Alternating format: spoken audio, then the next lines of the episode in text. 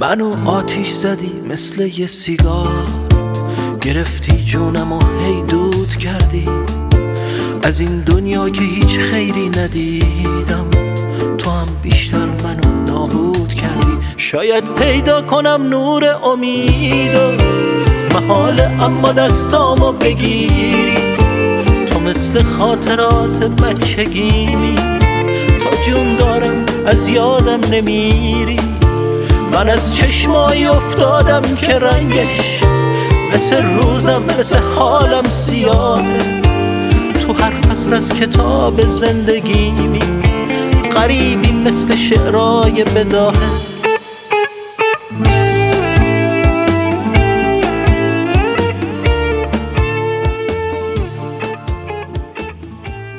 سلام شنوندگان عزیز با رادیو ریوار در خدمت شما هستیم. این قسمت اشنو ویژه. رفتم سر کوچه یه پاک سیگار بگیرم. رفتم اون دنیا تا بمیرم.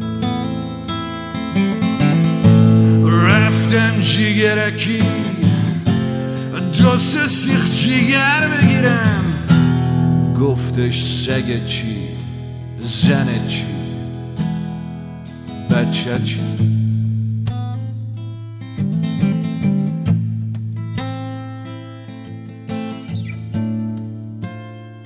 سیگار برای اولین بار در سال 1860 به ایران وارد شد که به احتمال زیاد توسط سربازان و بازرگانان روسی و ترک مستقر در کشور بوده. اوایل مصرف کنندگان سیگار ثروتمندانی بودند که می‌خواستن از جوامع اروپایی تقلید کنند. اونا معمولا با جامعه مهاجران اروپایی در شهرهای شمالی ایران تعامل منظمی داشتند. در سال 1869 تبریز یکی از مرکزهای تجاری برای نفوذ ترکیه و روسیه بود و تقریبا 350 فروشنده سیگار را در خود جای داده بود. کشت خانگی تنباکو سیگار در سالهای 1876 در استانهای شمالی گیلان و مازندران آغاز شد. سرمایه گذاران روسی تا سال 1890 مجموعه از تأسیسات تولیدی را در رشت تأسیس کرد. که زاده آسیایی رو میگن جبر جغرافیایی این که لنگ در هوایی سکونت شده سیگار و چایی این که زاده آسیایی رو میگن جبر جغرافیایی این که لنگ در هوایی سکونت شده سیگار و چایی اما سیگار اشنو از اشنو میشه به عنوان یکی از محبوب ترین و قدیمی ترین برندهای سیگار در ایران نام برد. دلیل نامگذاری اون هم استفاده از توتون مرغوب محصول شهر اشنویه بوده. اشنویه از شهرهای مرزی آذربایجان غربیه که زمانی توتون مهمترین محصول کشاورزی اون بوده. دلیل مرغوبیت توتون این ناحیه علاوه بر نوع خاکش مهارت کشاورزان در پروسه کاشت و برداشت این گیاه بود توتون اشنو در زمینهای کم آب کاشته می شده گفته میشه بذرهای این گیاه را خشک می‌کردن و تا اردیبهشت سال بعدش نگه می داشتن. بعد اونا رو در خاک میکاشتن و رویشان را با شاخ و برگهای خشکیده میپوشوندن. بعضها که جوونه می‌زدن کشاورزای دیگه هم می اومدن و جوانه ها را می خریدن و در زمین های خودشون می کاشتن. حدود سه ماه بعد زمان چیده شدن برگ ها می رسید. بعد برگ های توتون رو در سوله هایی که به همین کار اختصاص داشت آویزون می کردن تا خوش بشه.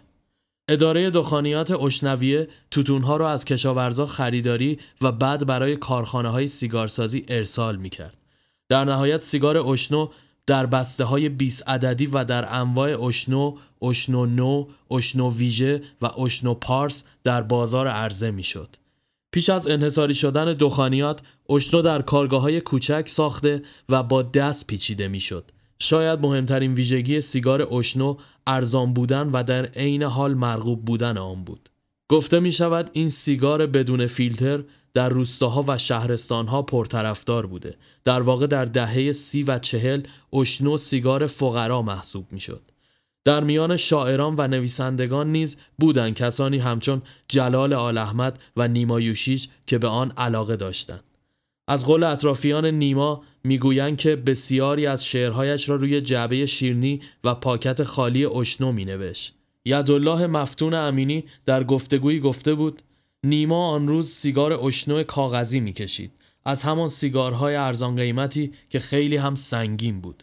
من و نیما حدود هفت یا هشت سیگار پشت سر هم کشیدیم و پنج یا شش تا چای پررنگ خوردیم.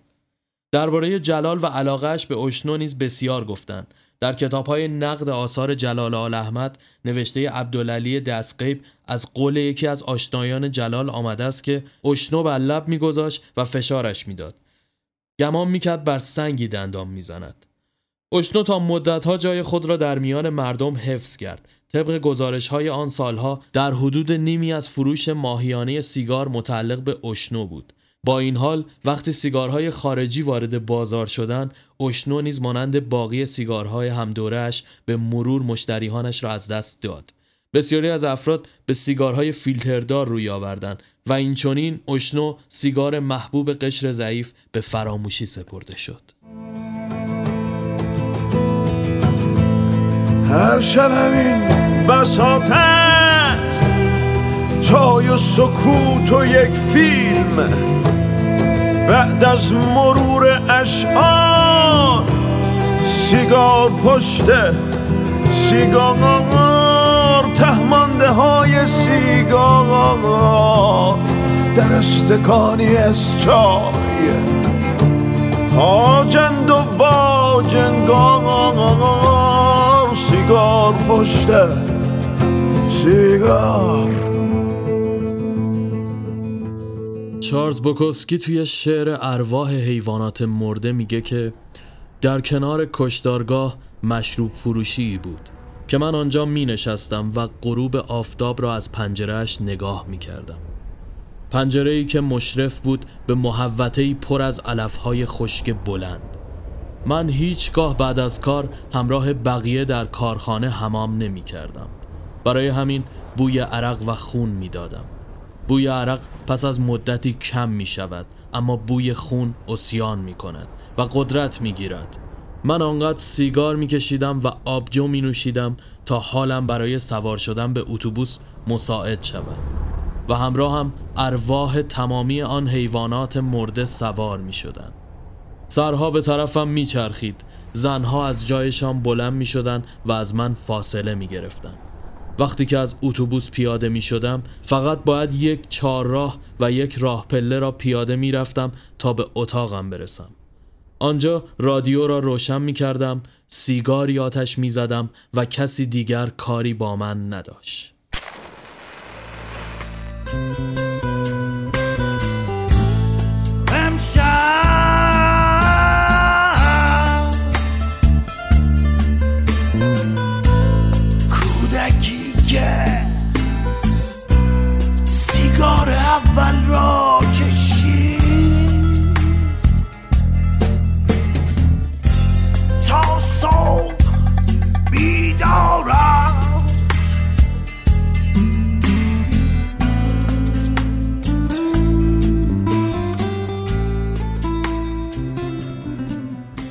خب اما در این بخش به سراغ صادق هدایت میریم صادق هدایت زاده 28 بهمن 1281 تهران و در گذشته 19 فروردین 1330 پاریس داستان نویس، مترجم و روشنفکر ایرانی بود.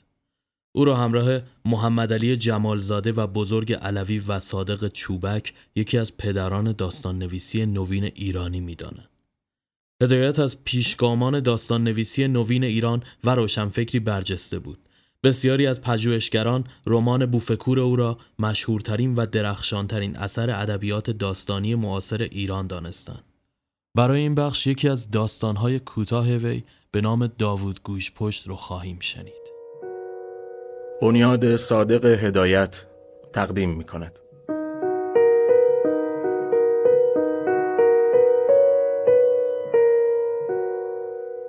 با صدای حمید پاکنیا. نه نه. هرگز من دنبال این کار نخواهم رفت. باید به کلی چشم پوشید. برای دیگران خوشی می آورد در صورتی که برای من پر از درد و زجر است.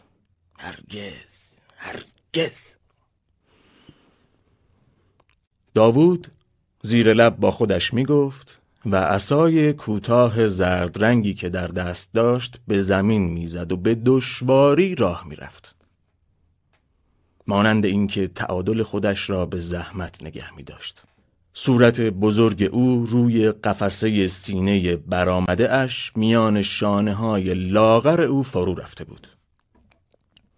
از جلو یک حالت خشک، سخت و زننده داشت. لبهای نازک به هم کشیده ابروهای کمانی باریک موجه های پایین افتاده رنگ زرد گونه های برجسته استخوانی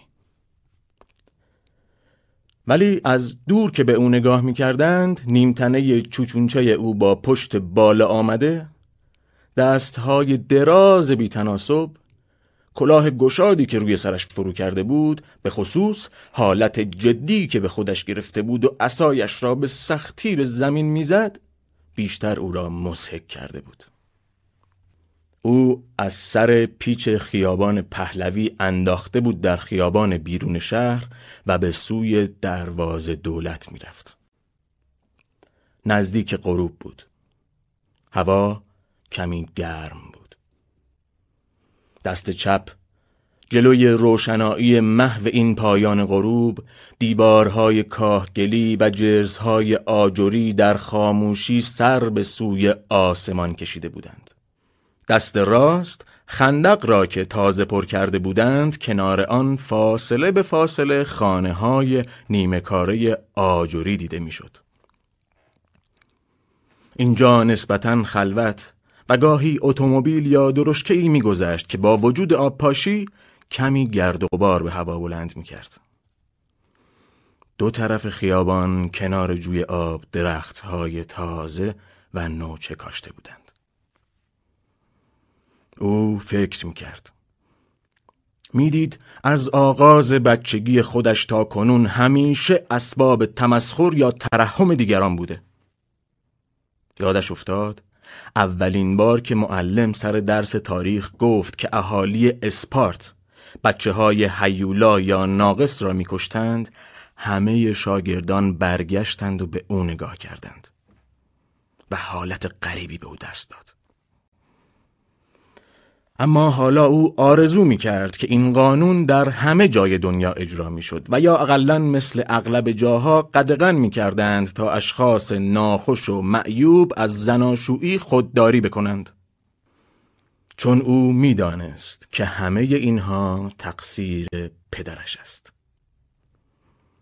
صورت رنگ پریده گونه های استخانی پای چشم های گود و کبود دهان نیمه باز و حالت مرگ پدرش را همانطوری که دیده بود از جلو چشمش گذشت. پدر کوفت کشیده پیر که زن جوان گرفته بود و همه بچه های او کور و افلیج به دنیا آمده بودند. یکی از برادرهایش که زنده مانده بود او هم لال و احمق بود تا اینکه دو سال پیش مرد. با خودش می گفت شاید آنها خوشبخت بودند. ولی او زنده مانده بود. از خودش و از دیگران بیزار و همه از او گریزان بودند. اما او تا اندازه ای عادت کرده بود که همیشه یک زندگانی جداگانه بکند.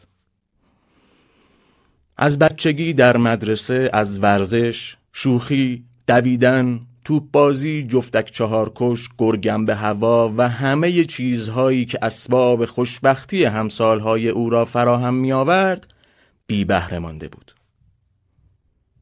در هنگام بازی کز می کرد گوشه حیات مدرسه کتاب را می گرفت جلوی صورتش و از پشت آن دزدکی بچه ها را تماشا می کرد. ولی یک وقت هم جدا کار می‌کرد و می‌خواست اقلا از راه تحصیل بر دیگران برتری پیدا بکند. روز و شب کار می‌کرد.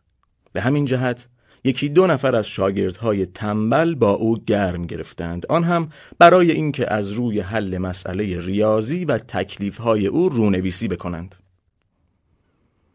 اما خودش می‌دانست که دوستی آنها ساختگی و برای استفاده بوده. در صورتی که می‌دید حسن خان که زیبا، خوش اندام و لباسهای خوب می پوشید بیشتر شاگردها کوشش می کردند با او دوست بشوند. تنها دو سه نفر از معلم ها نسبت به او ملاحظه و توجه ظاهر می ساختند. آن هم نه از برای کار او بود بلکه بیشتر از راه ترحم بود. چنان که بعد هم با همه جان کندن ها و سختی ها نتوانست کارش را به انجام برساند. اکنون دست توهی مانده بود. همه از او گریزان بودند. رفقا آرشان می آمد با او راه بروند. زنها به او می گفتند قوزی را ببین. این بیشتر او را از جا در می کرد. چند سال پیش دو بار خواستگاری کرده بود. هر دو دفعه زنها او را مسخره کرده بودند. اتفاقا یکی از آنها زیبنده در همین نزدیکی در فیشرآباد منزل داشت. چندین بار یکدیگر را دیده بودند. با او حرف هم زده بود. عصرها که از مدرسه برمیگشت میآمد اینجا تا او را ببیند. فقط به یادش می آمد که کنار لب او یک خال سیاه داشت. بعد هم که خاله اش را به خواستگاری او فرستاد همان دختر او را مسخره کرده و گفته بود مگر آدم قحط است که من زن قوزی بشوم؟ هرچه پدر و مادرش او را زده بودند قبول نکرده بود می گفته مگر آدم قحط است اما داوود هنوز او را دوست می داشت و این بهترین یاد بود دوره جوانی او به شمار می آمد. حالا هم دانسته یا ندانسته بیشتر گزارش به اینجا می افتاد و یادگارهای گذشته دوباره پیش چشم او تازه می شد. او از همه چیز سرخورده بود. بیشتر تنها به گردش می رفت و از جمعیت دوری می جست. چون هر کسی می خندید یا با رفیقش آهسته گفتگو می نمود گمان می کرد راجع به اوست دارند او را دست می اندازند. با چشمهای میشی رک زده و حالت سختی که داشت گردن خود را با نصف تنه اش به دشواری برمیگردانید زیر چشمی نگاه تحقیرآمیز می کرد رد می شد. در راه همه حواس او متوجه دیگران بود. همه عضلات صورت او کشیده می‌شد. می‌خواست عقیده دیگران را درباره خودش بداند. از کنار جوی آهسته میگذشت و گاهی با ته اسایش روی آب را میشکافت. افکار او شوریده و پریشان بود. دید سگ سفیدی با موهای بلند از صدای اسای او که به سنگ خورد سرش را بلند کرد و به او نگاه کرد. مثل چیزی که ناخوش یا در شرف مرگ بود نتوانست از جایش تکان بخورد و دوباره سرش افتاد به زمین. او به زحمت خم شد. در روشنایی محتاب نگاه آنها به هم تلاقی کرد. یک فکرهای غریبی برایش پیدا شد. حس کرد که این نخستین نگاه ساده و راست بود که او دیده که هر دوی آنها بدبخت و مانند یک چیز نخاله بازده و بی خود از جامعه آدمها رانده شده بودند. می‌خواست پهلوی این سگ که بدبختی های خودش را به بیرون شهر کشانیده و از چشم مردم پنهان کرده بود بنشیند و او را در آغوش بکشد. سر او را به سینه پیش آمده خودش بفشارد. اما این فکر برایش آمد که اگر کسی از اینجا بگذرد و ببیند بیشتر او را ریشخند خواهند کرد. تنگ غروب بود. از دم دروازه یوسف آباد رد شد. به دایره پرت و افشان ماه که در آرامش این اول شب غمناک و دلچسب از کرانه آسمان بالا آمده بود نگاه کرد. خانه های نیمه کاره توده آجرهایی که روی هم ریخته بودند دورنمای خوابالود شهر درختها شیروانی خانه ها کوه کبود رنگ را تماشا کرد. از جلو چشم او پرده های درهم و خاکستری میگذشت. از دور و نزدیک کسی دیده نمی‌شد. صدای دور و خفه آواز ابوعطا از آن طرف خندق می آمد. سر خود را به دشواری بلند کرد. او خسته بود. با غم و اندوه سرشار و چشمهای سوزان. مثل این بود که سر او به تنش سنگینی می کرد. داوود اسای خودش را گذاشت به کنار جوی و از روی آن گذشت. بدون اراده رفت روی سنگ ها کنار جاده نشست. ناگهان ملتفت شد دید یک زن چادری در نزدیکی او کنار جوی نشسته. تپش قلب او تند شد. آن زن بدون مقدمه رویش را برگردانید و با لبخند گفت هوشنگ تا حالا کجا بودی؟ داوود از لحن ساده این زن تعجب کرد که چطور او را دیده و رم نکرده. مثل این بود که دنیا را به او داده باشند. از پرسش او پیدا بود که می‌خواهد با او صحبت بکند. اما این وقت شب در اینجا چه می کند؟ آیا نجیب است؟ بلکه عاشق باشد. به هر حال دلش را به دریا زد. با خودش گفت هرچه باد آباد. اقلا یک هم صحبت گیر آوردم. شاید به من دلداری بدهد. مانند اینکه اختیار زبان خودش را نداشت گفت خانم شما تنها هستید. من هم تنها هستم. همیشه تنها هستم. همه عمرم تنها بودم. هنوز حرفش را تمام نکرده بود که آن زن با عینک دودی که به چشمش زده بود دوباره رویش را برگردانید و گفت پس شما کی هستید؟ من به خیالم هوشنگ است. او هر وقت می آید می خواهد با من شوخی بکند. داوود از این جمله آخر چیز زیادی دستگیرش نشد و مقصود آن زن را نفهمید. اما چنین انتظاری را هم نداشت.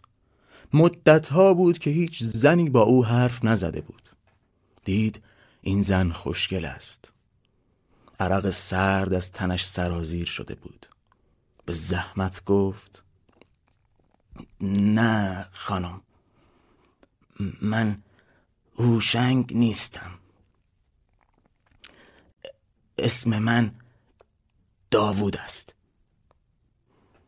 آن زن با لبخند جواب داد من که شما را نمی بینم چشمهایم درد می کند آهان داوود داوود قوز. لبش را گزید. می‌دیدم که صدا به گوشم آشنا می آید من هم زیبنده هستم. مرا می‌شناسید؟ زلف ترنا کرده او که روی نیم رخش را پوشانیده بود تکان خورده. داوود خال سیاه گوشه لب او را دید. از سینه تا گلوی او تیر کشید. دانه های عرق روی پیشانی او سرازیر شد. دور خودش را نگاه کرد. کسی نبود. صدای آواز ابو عطا نزدیک شده بود. قلبش می‌زد. به اندازه تند می‌زد که نفسش پس می‌رفت. بدون اینکه چیزی بگوید سر تا پا لرزان از جا بلند شد. بغز بیخ گلوی او را گرفته بود. اسای خودش را برداشت با گام های سنگین افتان و خیزان از همان راهی که آمده بود برگشت و با صدای خراشیده زیر لب با خودش می گفت این زیبنده بود. مرا نمی‌دید. شاید هوشنگ نامزدش یا شوهرش بوده؟ کی می‌داند؟ نه. هرگز. باید به کلی چشم پوشید. نه. نه. من دیگر نمی‌توانم. خودش را کشانید تا پهلوی همان سگی که در راه دیده بود نشست و سر او را روی سینه پیش آمده خودش فشار داد. اما آن سگ مرده بود. تهران شانزده شهریور ماه 1309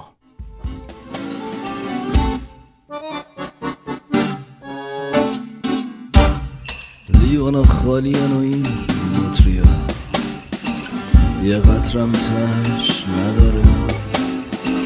کبریت نیست. یا وقتی هست مشکل نبوده سیگاره. صبح شده ولی هوا تاریکه. نکنه این آخری سنتی بود. رفتی و رفیقم شب تا سهر بطری لعنتی. یه قاب ریزه.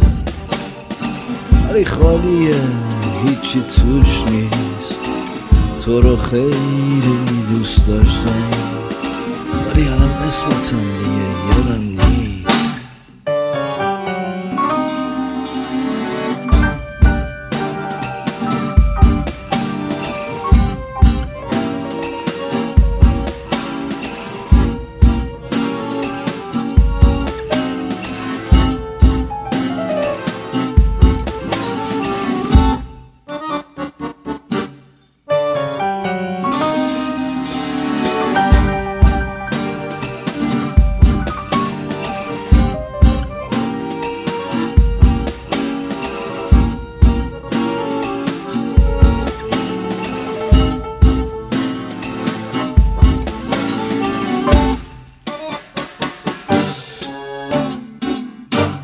لیوانا خالی و این گالون ها همشونم پر باشن بازم کمه. داشتی از عشقت واسم می‌گفتی. ولی عشقتم یه جور تمه بدبختی که فقط آخر برج همه زندگی یه جورایی فاجعه است. وقتی بهترین چیزا تو دنیا دروغ یا افسانه یا خاطره. آفرین جنگم. تو بردی؟ بگو حالا می‌خوای باهاش چی کار کنی؟ ما تسلیمیم دیگه جنگی تو کار نیست. تا کی می‌خوای از صلح فرار کنی؟